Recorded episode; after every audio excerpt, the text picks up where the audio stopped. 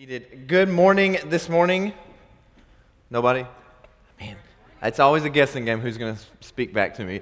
Good morning. Welcome to Mission Church. We're excited that you have joined us today as we seek to worship Jesus in all that we do. Uh, my name is Pastor Justin. I'm one of the pastors here at Mission Church. Pastor Eric is taking a much needed weekend off to go to Camp for Courageous Kids with his family, as they do at least once a year, sometimes twice, but they are, they are traveling along with a few other of our members that are traveling. But those of us who are here and those of us who call Mission Church our church home, welcome. Thank you. We're extremely glad that you are here. On top of that, a special thank you to Ryan and Becca for traveling up from Nashville to lead us in worship this morning. It was awesome. Uh, really want to say thank you to you in front of everyone. Uh, a friend of the Access Church is always a friend of ours, so come back anytime. Um, just kick us out of here. Kick Eric off of the mic and start singing. It's fine. Um, this week, We will continue through the book of Matthew, our sermon series called King and Kingdom. As Trevor has just read, we'll be looking at chapter 17, verses 14 through 27. If you haven't already, please turn there. If you do not have a Bible, there should be one close to you. If you do not own a Bible, please take that with you as our gift to you. We would love for you to have it. Now, something we always do here at Mission before we just parachute in or helicopter into a text is we always want to give at least a brief context of where we are in Scripture. We don't want to just jump in and take something the wrong way or preach it the wrong way. Today's is actually quite easy, though. All you have to do is continually keep in mind and remind yourself that this is happening immediately after Jesus has just shown himself to be God Almighty Himself. That Jesus has just transfigured Himself to the disciples and shown Himself to be who He truly was all along and revealed that to the disciples. And then he is coming down the mountain. He is re condescending to human beings. He has come once incarnate, and then now he is re condescending from that mountain, from his transfiguration, to a bunch of unbelieving, faithless, as we will see, crowds and people that are just wanting to see a show or a trick. We just need to keep that in mind. This is just another example of Jesus' perfect patience with those people and us. Jesus' perfect mercy towards us when we forget, Jesus' perfect grace towards us when we doubt, and when we have the wrong mentality and the wrong heart behind things. He shows us much grace, even when He is coming down from a mountain, showing Himself to be God. Okay, so Jesus has come down off the mountain, and immediately, there's no transition here. It seems like he stepped off the last rock of that mountain, and someone came running up to him with a problem. This seems to be a common theme. People just come to Jesus as they should, but they just come to Jesus with their issues, with their pains, with their trials. This is just another example of that. Now, remember, though, the nine stayed down at the bottom of the mountain. They, are, they have been with these people the whole time. This is, this is who has forgotten what the or not sorry not got to see i'm sorry what the other three got to see in person but they have they have been with jesus for two and a half years now and they were unable to do what jesus is about to do.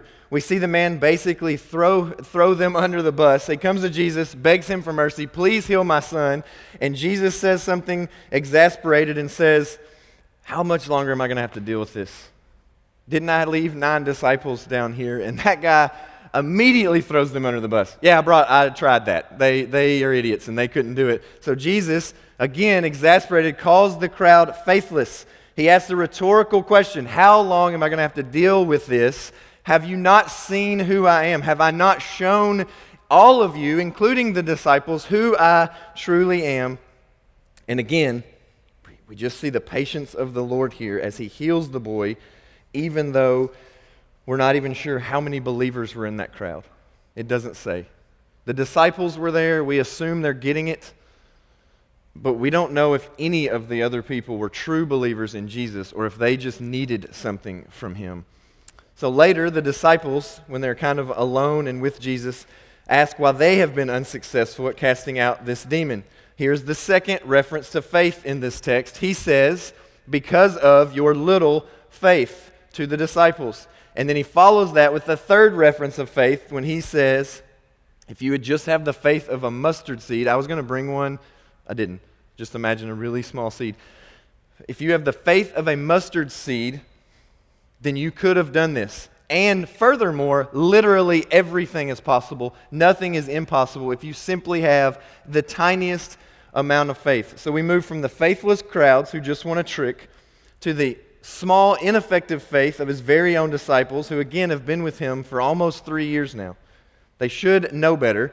And then to a faith that is, in comparison, even smaller than that, in the tiniest analogy Jesus has available to him that people would understand. The smallest seed known back then, the mustard seed. He re- references that.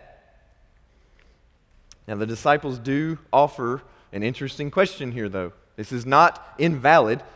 They ask, why couldn't they cast out the demon? If we turn back, we're not going to turn there because it's short, but Matthew chapter 10, verse 1, it says, And he called to him the twelve disciples, and he gave them authority over the unclean spirits to cast them out and to heal every disease and every affliction. So clearly, we see here that the disciples weren't trying to do something they weren't supposed to, and Jesus is rebuking them.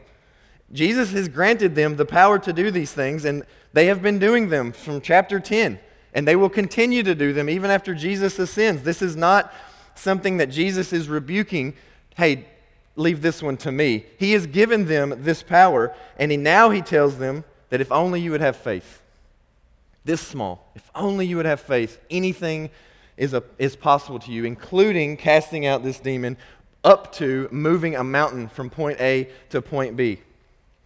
Now, here is where many pastors, and I'm going to use that term very loosely, would use this to go into a long, eloquent diatribe of the quintessential need for faith and the necessity of it. And if you would just sow a faith seed to my ministry by calling the toll free number at the bottom of the screen, the Bible tells you it'll come back a hundredfold because faith makes everything possible. If you just believe when you send me this money, if you just believe when you sow this seed of faith, then right here, God wants to give you a full and abundant life, which is in the Bible. God wants to, to increase hundreds fold. That's in the Bible. He wants to give you your best life now. That's not in the Bible. This is where you can see the health, wealth, eh, I'm not naming names, health, wealth, and prosperity gospel of our day rear its ugly head. This is where people are duped out of their money, duped into thinking they are faithful Christians, or thinking they are believers, or thinking they are doing what God has called them to do, or thinking they are being obedient. And they'll say things like, if you just believe, if you just believe, God will move your mountains. I Googled that this week just to see. And if I'd wanted to preach that sermon, I'd have had plenty of material. Let's just put it that way. I wouldn't have had to work very hard because I would just listen to one, said what they said, dropped the mic, and went home. There was plenty of God can move your mountain sermons online. There weren't very many about the fish thing that we'll get to here in a little bit, interestingly enough. But there were plenty of this one. God can move your mountains. And this is where God gets turned into Oprah when she does her favorite things episode and just starts handing stuff out, and everybody gets school districts and humpback whales and whatever else that they want. If you just believe, you can have anything you want. If you just believe, name it, claim it, blab it, grab it, declare it, don't share it. There are all kinds of these phrases that I'm not making up right here on the spot. They are out there. Name it, claim it, it's yours. Turn on the TV on a Sunday morning and go to the right channels, that is, and you will hear these messages. And you can see how this text can easily be distorted to say something that it does not say. And I'm not even that good at it. These people are professionals at manipulation and changing what God's word has said. And it works. It tricks many people into thinking things that are not true. But let's look at something here. Let's look at it biblically. Remember that there are three forms of faith here there's no faith, the faithless crowds, there's the little faith that the disciples seem to have, and then there is the mustard seed faith. He differentiates all three here, but you see, he never accuses the disciples of not having any faith, right? He doesn't say you couldn't cast out the demon because you don't have any faith. He says it's because you have little faith. But then he goes on to compare that anything is possible if you just have this much faith, and seems to say it takes even less than what the disciples have. The tiniest amount that I can give an analogy for, Jesus is saying, that's how much it takes. And it says the disciples had a little, so is it, what is it? Is it they didn't have enough? They didn't even have a mustard seed's worth. Do I need a lot of faith? Do I need a little faith? Do I need even a tinier amount of faith? It begs the question here. It almost seems contradictory. It seems like the disciples had enough faith, but it still didn't work. And then Jesus tells them, if only you had had this much. And here is what we need to get this morning. We need to get this. Jesus is not concerned with the amount of faith he is concerned with the object of your faith. We have to get that. It is not an amount, it is not a measuring cup of faith that we have to have a certain amount in a recipe to equal belief, to equal Christianity, to equal salvation. It is the object of our faith. Look what happens when the man brings his son to Jesus and kneels before him, begging for mercy, saying, Jesus, you're the only way. I've tried other methods. You are the only way. He begs him for mercy. I have nothing to offer you, Jesus. I do not deserve this. I did not earn this. I have not merited this. There is nothing I bring you other than my sick boy. Please do something. Without hesitation, Jesus heals his son. It's not the amount of faith that matters, it is the object of our faith that matters. It is who we believe in that can move the mountains, not how much we believe in all other things. So, we ask the question then why couldn't the disciples do this if they did have a small amount of faith, as Jesus said, a, a little faith? But look at what they really asked. Read that very closely. It says, Why couldn't we cast it out? Why couldn't we do this? They were focused on themselves. They were focused on their own ability, their own power, their own strategies, their own processes. They've been doing this for seven chapters at this point. They had apparently gotten pretty arrogant and cocky about it and thought it was the process that healed or what they said that healed or the perfect ability in themselves that healed. I can, I can just imagine all nine of them after the first one, or I guess eight, after the first one failed pushing his way to the front. Let me at him. I got this. I'll take care of this one. Just you, Simon, or you, Thaddeus, or you, Bartholomew, you, you just don't know what you're doing. Let me take care of this. And every one of them failing time after time after time. They had forgotten the object of their faith. They had begun believing in themselves and their own abilities. It wasn't that they had such small amount of faith. They had faith in a small object, namely themselves. They had faith in their ability. Doesn't matter if they had had a ton of faith in their ability, it would not have worked because they had forgotten the object of their faith. So then that goes back to the prosperity gospel, and that begs the question if we really have faith in Jesus and we truly believe in him for our salvation, then why can't we also get a Ferrari out of the deal? Why can't we also get health, wealth, and prosperity out of the deal? Why can't we get millions of dollars out? Or, you know what? Why can't we get something less flashy? Like, I just want to get out of debt. I just want my house paid off. I just want to be able to pay my electric bill next month. Why can't we get things like that out of it? God says He's going to give you the full and abundant life, right? It's in there. It does say that. So why can't we have both? Why can't we have faith in Jesus and get these things? To answer that question, I want you to turn a few pages over to Luke chapter 9. This is a parallel verse as you turn there. It's Luke 9, 1 and 2. This is parallel to Matthew chapter 10, when Jesus grants the ability to the disciples to go and cast out these demons and to heal these people. This is the, the same passage in Luke, and we're going to read it very closely. Luke 9, 1 and 2. It says, And he called the twelve together, and he gave them power and authority over all demons and to cure diseases. Okay, verse 1, Jesus gives the ability to heal, same as we read before, right? Verse 2, and he sent them out to proclaim the kingdom of God and to heal. In verse 2, what do we see? We see what does he send them to do?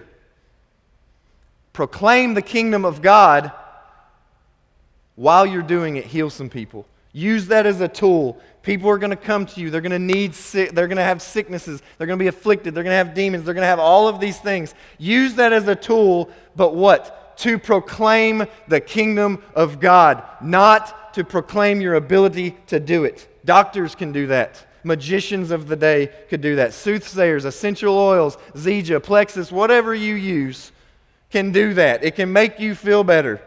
I don't know if it casts out demons. I haven't seen that one yet, but it seems it does everything else. All right, so it's not proclaiming that ability, it's proclaiming the kingdom of God. Jesus sent them out with an even greater mission with tools to accomplish that mission to minister to people, to heal them in their, in their times of trial. Look a couple verses down in verse 6. And they departed and went through the villages, preaching the gospel and healing everywhere. They went out preaching the gospel. It seems like maybe in Matthew 17 they had forgotten this first part. And they were just going out healing. In the original language, whatever comes first is of utmost importance. So if your goal at that point, reading that passage, if your goal is to go proclaim the kingdom, preach the gospel, and to heal, and you've got to forget one of those two things, it's always the healing. You never forget the first one. You never forget that the utmost important mission you are on is not to make people feel better, it is to proclaim the kingdom of God, to preach the gospel. Whether they get healed or not is irrelevant if they don't know Jesus. Matthew 17, it appears they have gotten their priorities mixed up. Seems their faith is in the wrong place. Now, please hear me before we get too far. Don't get it twisted. It's, I'm not preaching a poverty gospel either, so don't think I'm telling everybody to go give away everything. I might be, or better yet, Jesus might be. But I'm not using that as a blanket. We, we should all be poor. What I am asking is are, are we, whatever this is for you, are you, are we, am I stewarding God's gift rightly? And that could be money, that could be your house, that could be influence, that could be power. You name it. Literally everything is under the, the guidance of this proclamation. Proclaim the gospel. Use whatever God has given you or whatever God hasn't given you as a tool of doing that. Are we prioritizing correctly as we see in Luke 9 6? Because in this room, I don't, I don't want to know any of y'all's bank accounts. But God is going to bless some people with a lot of money because He knows that that money will be used rightly for His kingdom. Some of us are never going to have a whole lot of money because He knows that not having a lot of money will be used rightly for His kingdom, or He knows that if you do have a lot of money, you won't use it rightly for His kingdom. It is all about Him, it is all about His glory. It's not about the amount, but about the heart behind the amount. We have seen that theme in Matthew the entire time. God is less concerned about the actions, more concerned about the heart behind those actions. See, Jesus knew here that the disciples had forgotten their first love. They had forgotten the source of the power they were yielding. They had forgotten to give credit where credit is due. Listen to me closely. Jesus couldn't care less. Couldn't care less about who actually cast out the demon. He is immensely concerned with who gets the glory for the demon being cast out. Jesus couldn't care less how many zeros are at the end of your bank account. He is immensely concerned with who gets the glory with the money going in and coming out of your bank account. Does that make sense? I just nod and say yes. If, or no, if it doesn't, I'll repeat it. He's not concerned with those things. It's the heart. It's who gets the glory. It's proclaiming the gospel and spending money. It's proclaiming the gospel and going to help the sick. It's proclaiming the gospel and helping the poor. It's proclaiming the gospel and drinking your orange juice in the morning. It's proclaiming the gospel and apparently paying your taxes. It's all of these things wrapped up into the command and the great commission of take the gospel to the people and use whatever I've given you or not given you for that mission. See, Jesus both gives and takes away, but it is all for his glory. He, he is reminding it, he reminded them, he's reminding us, it is not, it's never about the gifts. It is always about the giver of those gifts. Whatever those gifts are. Whether it's healing and demon oppression or money in the bank. It is all about Jesus. He reminds them it is not about the amount of faith, but the object, the smallest amount of genuine faith in the true and better healer, in the true and better law, in the true and better prophets, like we saw last week. That's what can move mountains. Not faith in something we have made up. It is not faith in the Jesus not of the Bible. It is faith in this Jesus. That is what moves mountains. Now, don't get it twisted again. This does not mean that we sit on our couch and do nothing. It does not mean that God has not called us into the fray, into action. The Bible is very clear. Some dude named James says something, right? Faith without works is what? Dead. It's no longer faith anymore if it doesn't call you to do something, but doing it for the gospel, for the kingdom, to proclaim that word. We still go out and work for the kingdom. You notice in Matthew 10 and Luke 9, he doesn't say, okay, I'm going to give you this power. You can cast out demons, you can heal the sick, you can do all of these things, but don't worry, I got it. I'll take care of it. You got the power, but don't use it. No, he sends them out to do it, right? This, there's much action. He's just saying, I will take care of it. I'll just use you to do it. He graciously allows us to be a part of his plan to carry that message out, to carry that mission out. So, as we go, we take a faith with us that is aware of our own inadequacy, that is aware that we offer nothing, that is aware we are powerless over our own sin, much less anyone else's we are powerless over our own bodies that are going to get sick, but we know the one who is powerful over those things. This is the faith that moves mountains. This is the faith that actually accomplishes anything in this world.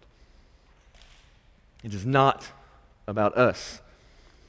Now, I find it interesting when people do this, and I'm not saying it's always wrong, but when people try to identify with certain people in biblical stories, right? I'm David. I got to take on my sin called Goliath, and it's not what that's about.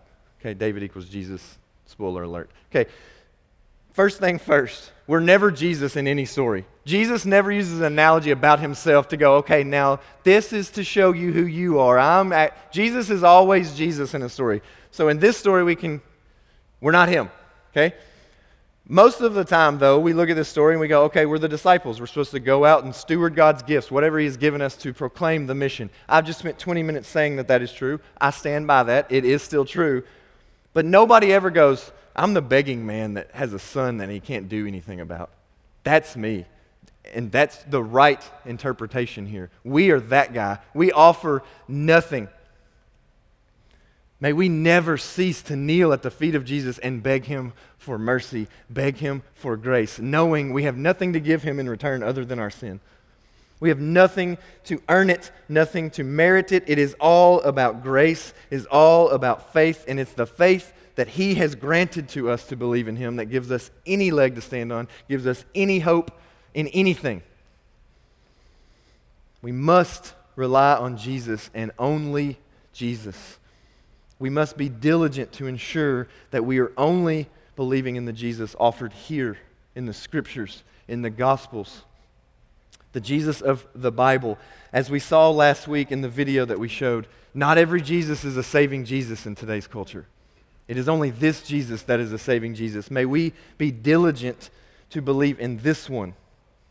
But as we believe, May we be diligent in making sure that we are wholly, completely, and totally 100%, not 99.9, and I'll take care of the point one, Jesus. 100% dependent on Him who saves. Because it is only through Jesus that any of that is possible. The New Hebrides Mount, uh, Islands are a set of islands that most of you have probably never heard of. I had not until a couple days ago.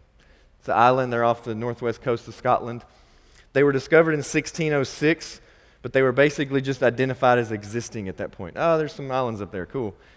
There was apparently, according to any records anywhere, there was no Christian influence there at all, any, zero, until about 1839 when two guys by the name of John Williams and James Harris were sent there as missionaries to the native people of those islands. Nothing was really known about them. They just knew there were people there and they hadn't heard the gospel, so we're going to go. I respect that. Then, minutes, you heard me correctly, minutes after their boats hit the shore and they got out to go proclaim the good news to these people, they were killed and eaten by the natives. Success. They heard the gospel. I don't know if they, I hope they heard the gospel as they were being cut up. I don't know. But we know that it did not go according to plan. Okay, 29 years later, a missionary named James I'm sorry, John G. Paton felt called to go back there and proclaim the gospel to these people that have just killed these two missionaries minutes after they got off the boat. Clearly, people were telling him not to go. There's an article, you can look it up online. Just go type, You will be eaten by cannibals, and it'll take you to this guy's story because that's what everyone was telling him. Hey, don't, just leave them alone. They're going to kill you and eat you. But he felt called, and through the skepticism and through all of that, he went. And then he got eaten too. I'm just kidding. What if that was the drop the mic? He got eaten. See let's pray. Okay, I wouldn't be telling this story if he got eaten also. He went and he had much success, okay? We'll fast forward through the story. He had much success. There, was, there were conversions. He was translating the Bible into their languages. He was learning their culture. He had given his life to these people. He moved there. He lived there with his wife until she passed away much later, and then he remarried and moved back. He gave his life to these people, learning their culture, learning their language. He was in the process of translating the Bible into their native tongue, and he realized that they had no native word for believe in. So he's translating the Gospel of John, which talks much about believing in Jesus, and he didn't know how to convey that thought to them in their tongue. So he was talking with his translator one day, and he, he had been converted, and he, you know, they could converse in both languages. And one day he was sitting in his chair, and he asked his translator, What am I doing? His translator said in his native tongue, You're sitting in your chair. So then he picked up both of his feet and leaned back in the chair, and he said, Now what am I doing? And the translator said, You are leaning your whole weight upon your chair. And he had his translation for believe in. This is what he used as he translated the rest of the Bible. Every time believe in Jesus, it was lean your whole weight upon Jesus. That is what Jesus is reminding us of in this passage. We must never forget that we always have to lean our entire weight upon Jesus. If we start leaning on ourselves, we fail, just like the disciples did. But it is through that very faith that he gives us that he also adopts us as sons and daughters into his family. He doesn't just stop there by giving us faith to believe in him, but he adopts us into his family, his imperfect family that is being perfected to the other side of heaven. He adopts us in and accepts us in because of that faith. Let's look at verses 24 through 27 in Matthew chapter 17. Sorry, not Luke. When they came to Capernaum, the collectors of the two drachma tax went up to Peter and said, Does your teacher not pay the tax? He said, Yes. Of course, Peter spoke up. And when he came into the house, Jesus spoke to him first, saying, What do you think, Simon? From who do kings of the earth take toll or tax? From their sons or from others? And when he said from others, Jesus said to him, Then the sons are free. However, not to give offense to them, go to the sea, cast a hook, take the first fish that comes up, and when, you're, when you open its mouth, you will find a shekel. Take that and give it to them for me and for yourself. So if you're like me, you read this, you, you have lots of questions. It's a weird story about a fish and a shekel. What does that even mean? We really won't get into that a whole lot this morning, but here's the skinny. Jesus and his disciples are going to the temple in Capernaum. A tax collector some, comes up to the group uh, and says, Hey, does uh, Jesus not going to pay the tax? I get the impression that Jesus wasn't going to pay the tax at first because that's probably why the guy was asking, but that's just speculation at this point. I don't, I don't know. One thing we have to realize, though, and here's the, the really key context this wasn't a Roman tax. This wasn't a everyone must pay this tax. This was actually an Israelite tax charged to Israelites. It was not commanded that you give, but every good Jew was going to pay this tax because it was a temple tax. It was specifically for the physical upkeep of the temple. And if you're going to go in there and worship, well, doggone it, you got to help pay to keep up with it.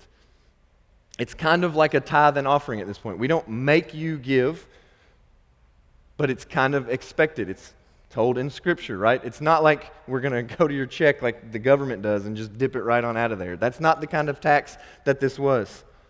So they're approaching the temple, and one of the tax collectors very smugly, Uh, that's how I read it anyway, it doesn't say that, but to me it's like, hey, Jesus is going to pay the tax. And of course, Peter, good old Peter, can't help himself. He's got to say something. Oh, yeah, he's, yeah, no, he's totally going to pay that. Once they are alone, Jesus doesn't rebuke Peter, but he does ask him about it. He asks him about the interaction. He asks Peter an obvious question When a king imposes a tax on people, he is the king over this whole, however much land. Who does he charge the tax to? Does he charge it to his family and his sons and his daughters, or does he take it from others? The obvious answer is no. Why would a king charge his own family just to then give it back to them? It would be me, like me writing a check to my wife for her birthday. One, don't do that, gentlemen. That's free advice. Two, what would be the point? It just goes right back into our account. It'd be like giving it to myself, which actually is a good birthday gift, but that's beside the point. Peter rightly answers the question. For once in his life, Peter got one right. Good old Peter. Got one right. I'm surprised. I'm sure he gloated about it later. But Jesus commends his answer and says, You are correct, Peter. But if that's true, then the sons are free. They don't pay the tax. The king won't charge them the tax. What we see here is Jesus reminding us what we just heard God say on the mountain This is my son. This is my temple. Therefore, he doesn't have to pay. Jesus is saying, I own this bad boy. I don't have to pay on this anymore. Now, he does later. We'll see, we see that as he sends Peter magically to get the shekel out of the fish.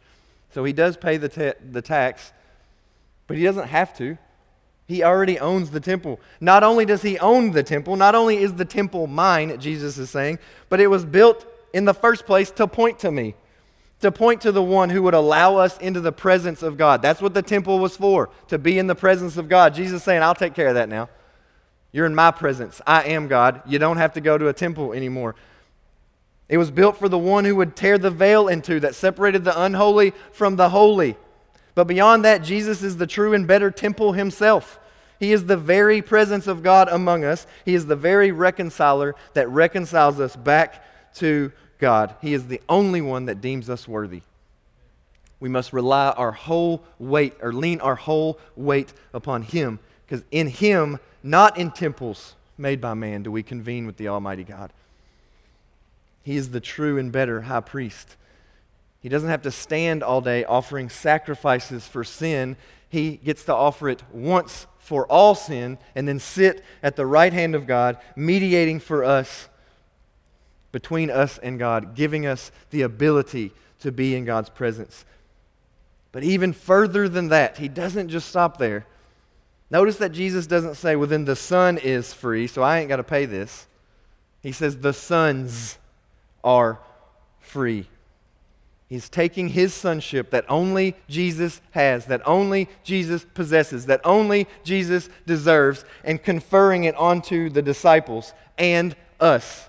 He's saying, This sonship that I have is now yours. My righteousness is now your righteousness. My holiness is now your holiness. My freedom from sin is now your freedom from sin. My inheritance is now your inheritance. And here's the kicker my Father is now your Father.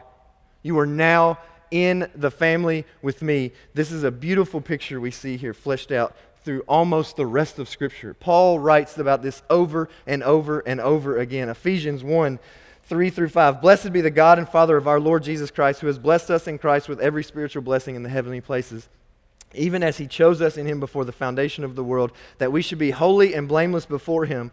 In love, he predestined us for what? Adoption to himself as sons through Jesus Christ, according to the purpose of his will. We see clearly we are adopted into God's family through what? Through who? Jesus. That is why we must lean our entire weight upon him because we cannot be adopted. We can't beg God to adopt us enough where he'll do it any other way than the way he has set it up through Jesus. Galatians 4 But when the fullness of time had come, God sent forth his Son, born of a woman, born under the law, to redeem those who were under the law, so that me, we might receive adoption as sons. And because you are sons, God has sent the Spirit of his Son into our hearts, crying, Abba, Father. So you are no longer a slave, but a son. And if a son, then an heir through God. So we again see here that we are no longer slaves to sin, Satan, and death. We are no longer enslaved to the things of this world. We are sons, we are daughters, we are heirs of the promise that only applied to Jesus until he saved us. Romans 8 For all who are led by the Spirit of God are sons of God. For we, you did not receive the spirit of slavery to fall back into fear, but you have received the spirit of adoption as sons, by whom we cry, Abba, Father. The Spirit Himself bears witness with our spirit that we are children of God, and if children, then heirs, heirs of God, and fellow heirs with Christ. Again, just for good measure, we see clearly stated here we are heirs, we are sons, we are daughters. We are free in Christ. The thing here is there is no distinction made between Jesus and us now. It doesn't say, I've got this one son and then I've got these others that are not quite. It's we are co heirs with Jesus. Everything that Jesus has, everything that Jesus lived for, all of his perfection, his righteousness, his holiness, his inheritance is now ours, but only because of the object of our faith. This is what we are promised in Scripture. This is what we are promised here by Jesus. The sons are free. We are free. We are God's family. And this is not just so we can get out of paying taxes. So you can see, Jesus doesn't even do that. He goes ahead and pays your taxes. We could have done a whole sermon on the government and all that. It would have been very short. Pay your taxes. Drop the mic. We're done here. That's it. There is no ifs, ands, or buts about it. Jesus is very clear here. Now, as we read these passages in succession from the healing of the demon oppressed boy to the weird fish story and the shekel in its mouth, paying your taxes, you might be asking the question, just like I did by Wednesday, Thursday, why the heck are we preaching these two things together? I'm not sure. We'll, we'll see here. but as we look at this, we do see an overarching truth. It ultimately points us to the true character and nature of God that we see clearly in this passage. You see, at first, we see ourselves represented and identified as a helpless man begging for Jesus to heal his son, not by merit, not by deserving it, not by offering anything in return, solely based upon the grace and mercy of Jesus. And he was healed. Then, the second passage, we see ourselves represented as the disciples who are called sons. We are now sons of the Most High God. We go from wretched, undeserving sinner to adopted son and co heir with Christ. How do we bridge that gap? Faith. It's faith in Jesus. It is the object of our faith that gets us from wretched sinner to son or daughter. Jesus heals this man because he had faith that only Jesus could do so. He had tried other methods and it did not work. Then we see our identities change to family by our faith in Jesus and I bet everyone in here, if I asked for a raise of hands, would say, I've tried a bunch of other ways. And they did not work. It is only through Jesus. God says mountains can be moved if we have the smallest amount of faith in this Jesus, in the Lord and Savior Jesus. And then we get ushered into God's family. If we read further into Ephesians, it lays it out perfectly. Chapter 2, verse 8. For by grace, you have been saved through what? Faith. This is how we are saved. It is through faith. It is faith that we are saved. It is faith that we are brought from death to life. It is by faith that the mountain of our sin can be picked up, taken off of us, and placed onto Jesus because He is the only shoulders broad enough to carry that load. It is by faith that that mountain is moved. And through that same faith, we are given His righteousness that we in no way deserve. We are called sons and daughters through that faith that He gives us.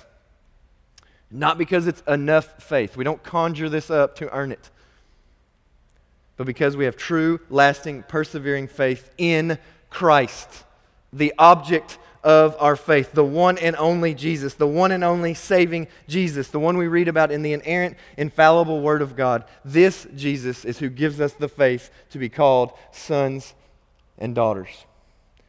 You see, He is faithful when we are not. It is by His faith that we are deemed perfect. It is through his perfect faith and perfect righteousness that he can then give that to us for us to have perfect faith and perfect righteousness, not the other way around. We are adopted into a family because of his perfection. He alone is worthy. He alone is worthy to be magnified, to be praised, to be loved, to give our lives to. This is the good news of the gospel. We don't have to conjure this faith up. We don't have to just grit our teeth and hold on just a little more tightly. Man, I hope I've got a mustard seed worth of faith today. It is Jesus that holds us. It is Jesus that's perfect faith is counted on our behalf and put into our account. But why? So that God alone gets the glory. Just like we see in all of the things Jesus sent the disciples out to do, so that God alone would be glorified. So as we close this morning, may we go from this place. May we live a life of active faith in the Jesus who has purchased our freedom from sin. But he took it a step further and adopted us as sons into his family. May we preach this to ourselves daily. May we live by faith enough to remember what Scripture says about us. May we remember our identities in Christ when the world comes crashing down around us, when the world tells us that we're not good enough, when the devil tries to lie to us and say, God couldn't forgive you for that. May you look to Jesus and say, he already has. The sons are free. God calls me son. May I believe this more than my feelings that day, more than what the TV tells me, more than what the magazines tell me, more than what culture is going to tell you that you are not good enough or that you are good enough on your own, because both are just as deadly. And the truth of the matter is, we're not good enough. Jesus makes us good enough. And that is where we place our faith. So may we go from this place and live by faith in the only one truly worthy to remember that He is faithful, not us. He keeps us faithful. May we point a lost and dying world to this Jesus so that as the disciples forgot, may we proclaim the gospel and then fill in the blank. May everything that we do be done in faith to that Jesus so that he may be known in this world. Let us pray. Jesus, I forget this message so often.